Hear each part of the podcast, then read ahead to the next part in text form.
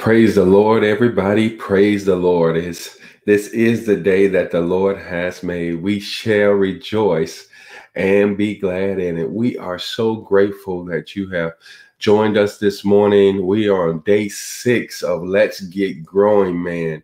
I am super pumped. I'm super excited because God is yet on the throne and He's in love with me. Amen. And I know He's in love with you. And so, we're we're just pumped to to hear what God has to speak to us as men today. Um, we know that we need Him, and we can't do this without Him. See, whatever God is calling you to do, He has um, not left it up to to you, to us, to do it alone. He has given us His Spirit um, I like the scripture that says, For his spirit searches all things, yea, the deep things of God. And so he has given us his spirit, and his spirit gives us the ability to do things that we couldn't do on our own.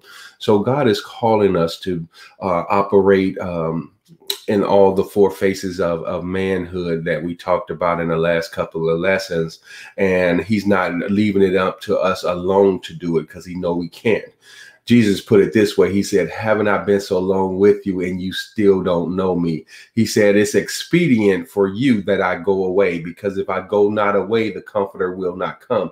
But I'm going to go and send him. And when he, the spirit of truth is come, he's going to lead you into all truth. And so we thank God that he has left the Holy Spirit here for us. For it is the Holy Spirit's dispensation. It's his time, it's his hour, it's his his operation to help us as men become the man's man, amen, and be like Jesus, right? Christian, be Christ like, and allow God to just minister to us. And so, in, in turn, uh, blessing our families, blessing our communities, blessing our, our cities, our nation, and blessing the world. Um, and so, we're excited about it. Let's go ahead and get started with uh, day six.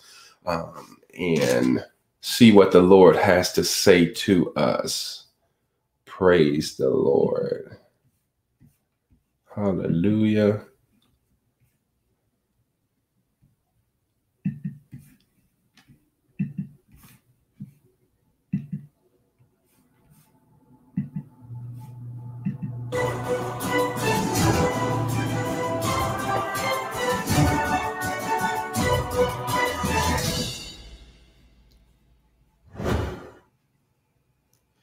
Well, guys, it's hard to believe this is the last session in this first run of 33, A Man and His Design. We have covered a ton of ground. We've covered a lot of ground, but the amazing part is that we're not done yet. We still have one more session left to really begin to look at the seasons. I know, Terrence, you're up. I'm excited about that. Yeah, me too. You know, the important thing we're going to learn today is not just to identify the seasons of a man's life, but how we can prepare for them. You know, the, the key is how do we transition from season to season? Because the way we transition, if we transition well, that sets us up for success in the next season of life. That's great. I can't wait to hear it. Excited about it.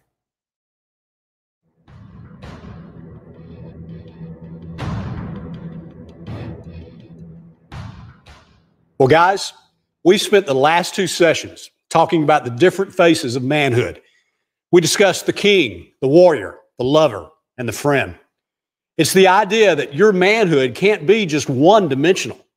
It needs to be able to express itself appropriately given different situations. Now, men who are on the path of authentic manhood are not only aware of the different situations in their life, they're also aware of the different seasons of life. You can't just run the same play over and over again. Uh, what worked in your 20s won't necessarily work in your 40s and 50s. If you were about to set out on a journey into unknown territory, uh, it wouldn't be too smart to begin without a map of some kind. Uh, that would be foolish. It could prove to be costly and even dangerous. You'd want to know what opportunities and threats are ahead. Uh, you'd want to know where others failed so you could avoid the same mistakes. And you'd want to know which paths led to success so you could chart your course and follow in their steps. So, in this final session of this leg in our journey, we're going to give you just such a map. a map that will help you navigate the different seasons of your life. Living out authentic manhood in life hinges in large part on our ability to know what season of life we're in, what needs to be prioritized in that season, and what opportunities and threats that season presents. Life is more than just living from day to day. It's made up of back to back to back seasons of life.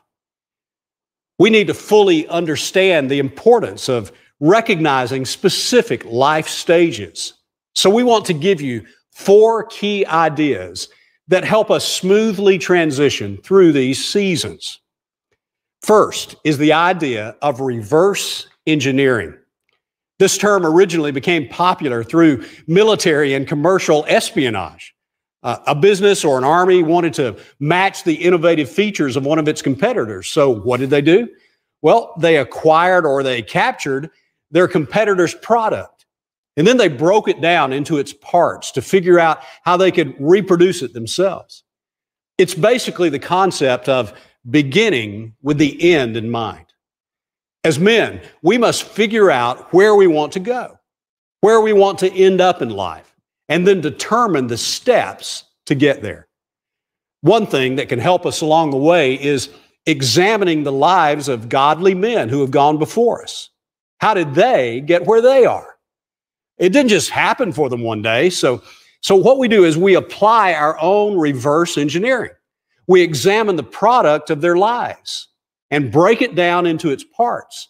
And we figure out how we can make some of the same strategic moves that they made.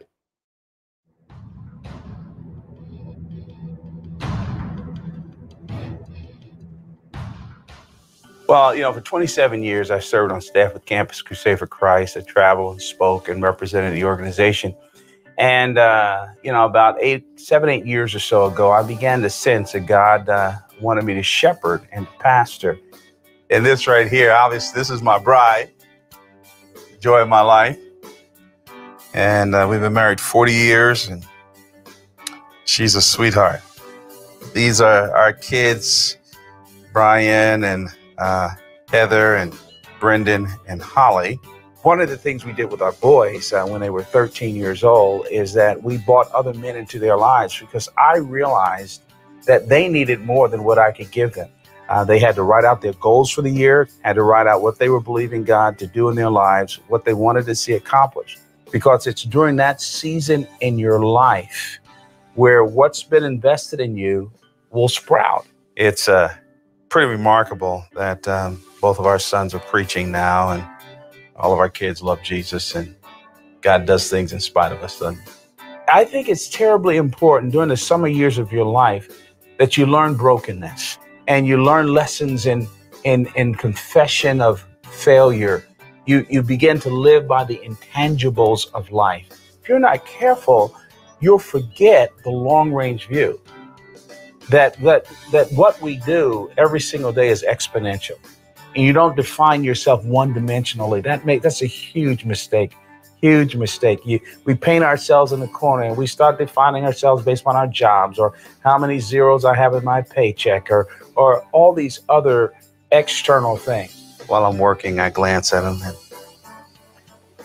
think about what's really important in life. Every other season, you you you gotta be you gotta be living out the intangibles because you know you're you're developing an account morally, your character, with your relationship, your choices that you're going to have to start withdrawing. And I think it's in the fall, but particularly the winter, but in the fall, you start withdrawing from that account. One of my prized possessions here, um, Milton was a son of a slave, my great grandfather, Peter. Uh, he had this in the family Bible, and he wrote this in his own hand. And uh, his grandfather, uh, I mean, his father, Peter, was uh, illiterate as a slave. But you know, I look at this sometimes and I read those names and I think of the prices that they paid and uh, the integrity of their lives. I think the winter season of a man's life is called the patriarch season, and that's the, the Bible celebrates that time. And patriarchs, and this ought to be a time in our lives when we prepare a generation for a time that we cannot see. You know, one of the things that I've learned as I've gone through these seasons in my life, number one, you need to be a learner, to journal and learn. And then number two, this sounds like a negative word, but it's a powerful word. You need to be a repenter. As you go through each one of these phases in your life, you celebrate what God has done, the experiences that you have, and you learn from them so that you become better. And what ends up happening as you go from, uh, say, springtime to summer to fall, and now you're, you're facing the winter of your life, well, you, you've accumulated so much experience and there's so much wealth of knowledge you can give. And that leads us to the second key idea it's the power of mentorship. Each of us needs to have men in our lives who have already experienced the season of life that we're in right now. So if you're in your 20s, you would be wise to have a man in his 30s or 40s who can advise you as you develop vocational skills and start a family. If you're in your 40s or 50s, you would be wise to have men in their 60s and 70s helping you prepare for the transition into those years. The third key idea is that of transition. Uh, according to the experts, men undergo very predictable transitions between certain stages of life. And in these transitions, men often feel restless. They feel unsettled and insecure. They experience a very real need to reevaluate themselves or reinvent themselves if they're going to feel a sense of worth in the next season of life. Guys, uh, since we know these transition periods are coming, we would be wise to plan for them. So, in this session, we're going to point out the major transitions to you and offer advice on how you can manage them well. We also need to be aware that those around us will also undergo transitions. Uh, the needs of our spouse and our children will change with each season, and we need to be in tune with those needs. Uh, are you still treating your teenage children like little kids? Are you helping your wife prepare for the empty nest years that are ahead? Wise is the man who is aware of the transitions his family is going through. The final key idea is a principle that comes from the Bible. It's called the laws of the harvest. The laws of the harvest. These laws are a metaphor that's taken from the world of agriculture. The first law is we reap what we sow. The second is we reap more than we sow. And the third is we reap in a different season than we sow. It's crucial for us to understand that the decisions we make today matter, not just for today. They also shape our future seasons. The harvest in the future seasons of our life is in a large way determined by the investments we make in the present. What we're sowing today will come back to us, and oftentimes in greater measure. In this session, we're going to map out the four seasons of life. And as we work through this map, it's important to know that this is a big picture process. Some of the issues that we'll discuss for each stage are generalizations. Every man's life experiences are unique, so we won't be creating an exact checklist for you to follow. Now, with these key principles in mind, let's get started. Let's lay out a map to help us navigate through the seasons of a man's life. Think of the first season of a man's life as spring. Uh, and it's all about him coming to terms with his identity. This is the childhood and adolescent stage. It should end somewhere between the ages of 18 and 22. It's in this season that a boy becomes a man, at least physically speaking. Whether he thinks or acts manly will depend on a number of factors. The key to this stage is transitioning into adulthood well. Uh, this is when he begins to make a break with a home he grew up in. He takes a job, or he goes to college, or he joins the military, or he assumes some new responsibility. But during this time of transition in his life, and this is critical, he must grow up. This is a season when life finally stares a man in the face and he can no longer just live under the wing of his mom and his dad. To succeed, he must transition into manhood. The main questions he must begin to answer in this stage of life are Who am I? And who am I not? Will he be satisfied with being big or little, musical or mechanical, athletic or academic? Will he be satisfied with being introverted or extroverted, handsome or plain? He must wrestle with his identity. And coming to terms with both his talents and his limitations is essential. Accepting how God has made him will help set him up to succeed in the next stage of life. Now, again, think of this season as spring, when all of those things are beginning to emerge, and he's identifying who he is and who he is not. The next season of life is summer, a man's 20s and 30s. The 20s should be the first adult stage of a man's life. The first part of this summer season is about learning, and with it comes some very real threats or dangers. For a lot of guys in their 20s, there's the danger that they'll get lost in an extended period of adolescence and pursue boyish behaviors indefinitely. In effect, to never grow up. But we learned in previous sessions that extended adolescence is not an option for authentic manhood. Another significant danger for a man during his 20s, and this applies to every stage, really, but especially here, is how he handles his sexual energy. He must decide is this sexual energy going to dominate me, or am I going to use it in a principled manner? Is passion going to be something I use, or does it use me? Uh, just about every man will agree this. Uh, sexual intensity is always part of a man's life. I mean, ask some of the older guys, okay, whether you're 20 or 80, lust is a factor. The question is this Is sexual energy going to be our friend or our master? Uh, the Apostle Paul makes it pretty, pretty clear for us in First Thessalonians. Listen to what he says, chapter 4. He says, For this is the will of God, your sanctification, that you abstain from sexual immorality, that each one of you know how to control his own body in holiness and honor, not in the passion of lust like the Gentiles who do not know God. Now, does that mean that you can't be sexual? Uh, not at all. Uh, this is not a disclaimer on sexual energy, it's a disclaimer on sexual immorality. There's a difference.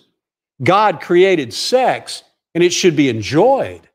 And it should be one of the great blessings of marriage. But it has to be handled in a principled manner. Otherwise, it becomes your master and you become its slave. If that happens, it will do great harm to a man, and he'll find himself dealing with the damage later. Those are two very real dangers that must not be ignored. But this season also brings with it a major opportunity. And that's the opportunity to learn, learn, learn. Uh, to take your first professional steps, to try your first job, to make your first professional mistakes and to learn from them. You should prioritize learning and development over all other variables, such as money or city of choice. This is a time to take risks and to seize opportunities. Some of the key questions for your 20s include What do I want out of life? Where will I distinguish myself professionally? How am I different from my parents? What do I really believe? What skills do I still need to develop? Author Gordon MacDonald says that the mother of all questions for your 20s is this around what person or conviction will I organize my life? MacDonald says this He says, one must identify an organizing principle that will bring the pieces of life into order. Uh, for those of us who are pursuing authentic manhood, we know that principle is really a person. It's Jesus Christ his saving power, his call, and his teachings. The second part of this summer season is in your 30s. And this is typically when a man begins to hone in on a vocation and start a family. While your 20s should be a season of learning, your 30s is where you really begin to see growth in those areas. This is the time to perfect your skill set, to start uh, logging hours in your craft, uh, whether it's plumbing, building, investing, consulting, or whatever. The 30s are about growth. You want to begin to distinguish yourself as an expert in something. Where are you going to add value in society? It's also typically in his 30s that a man begins a family. Uh, having a wife and young children is a, is a delight and a privilege for a man. But the increased responsibilities of a career and a family also bring uh, unique challenges. Uh, it's in this stage of life that a man will be tempted to develop some bad habits, and they're hard to break. With the additional demands at work, well, he can quickly become a workaholic. With the increased relational demands of a wife and young kids at home, well, he can quickly become disconnected from God and character shaping relationships with other men. And it can feel like a never ending struggle just to keep his head above water. A key word to remember for this stage of life is margin. Working hard is a good thing. So is spending time with your family. So is developing your relationship with God. And so is cultivating authentic friendships with other men. Now, can you feel the tension in that? In the middle of all those good pursuits, you must make it your goal to create margin so you can move gracefully in and out of those important areas. Without margin, do you know what's compromised? Relationships. Uh, you may have a lot of acquaintances, but no soul level connections. And your family is just getting the leftovers. Satisfying authentic relationships requires time and vulnerability. Without margin, it's just not going to happen.